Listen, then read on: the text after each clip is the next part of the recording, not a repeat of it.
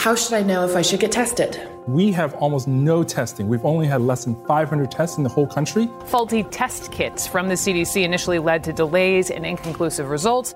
Today, we're going to talk about testing for the coronavirus. There's been a lot of criticism of the government's delayed response to testing, and some of it's warranted. You've probably also heard stories about the faulty test kits that gave inconclusive results. It's not a great start, but it looks like testing will be ramping up this week. I know this is a big concern for many of you, so today I'm going to walk you through the ins and outs of testing.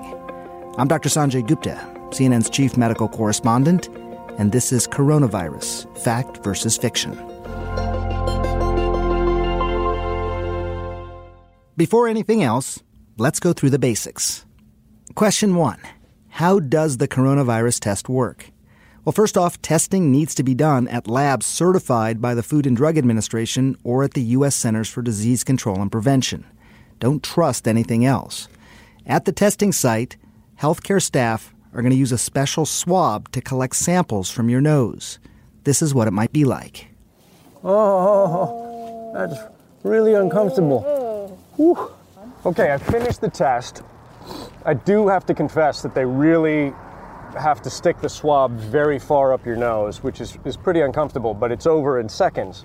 It'll be two to three days before I get the test results. That was Ivan Watson. He just had his nose swabbed in South Korea. Now, sometimes in addition to your nose, they may also swab your throat. If you are coughing, they may also collect some of your phlegm. They may even put a thin tube down your throat to get samples from your lungs. Now remember, that's because this virus can affect both your upper and your lower respiratory system. Now, what the test is designed to find is evidence of the virus's genetic material, and therefore the test has to be done in a clean and sterile manner.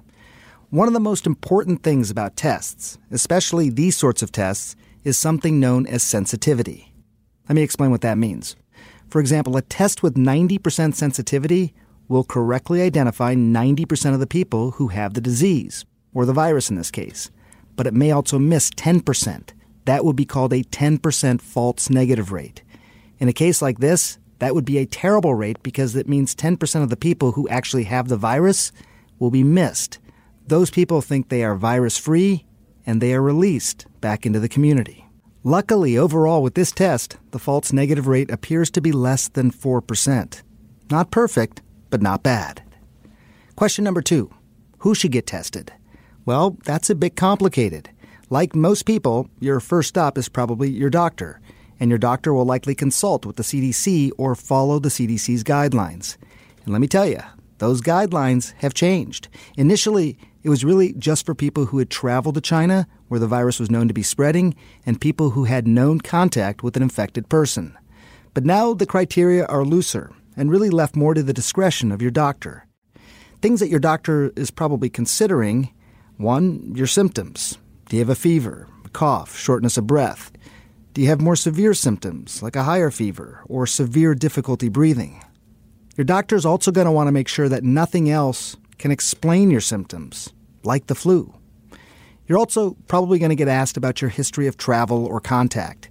Have you been in contact with a confirmed patient within 14 days of their symptoms? Have you traveled to certain countries like China, Iran, Japan, Italy, South Korea within the past 14 days?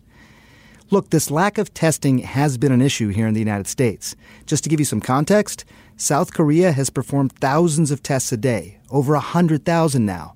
In fact, when Ivan got his testing done, it was actually at a drive through testing center in South Korea.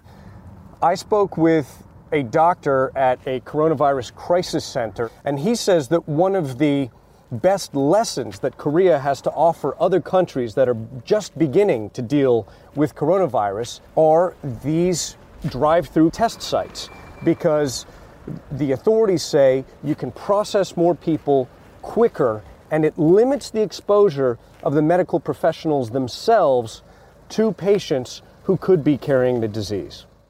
Look, while the CDC here in the United States did develop a test very quickly, when they sent that testing kit out to state and county labs, during the verification process, some of the kits were found to be flawed.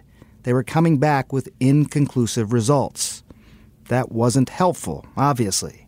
And then those initial strict criteria may have been too strict That meant that patients who were worried and showed up at their doctor's office wanting to get tested were simply told that testing couldn't happen. But there is some good news that I heard this week. We've seen, in cooperation with CDC, a significant expansion in the ability to perform those tests. We have one manufacturer who's working closely with the CDC to expand that over this upcoming week, and we expect that to be available, those kits, to providers uh, by, the, by the end of the week, and that expansion will continue. That was Dr. Stephen Hahn, the FDA commissioner. If you do get tested, the results can come back in as fast as six hours. Ivan's test in South Korea took a couple of days to come back, but most people here in the United States will probably hear the results within a day. Question three How much does a test cost?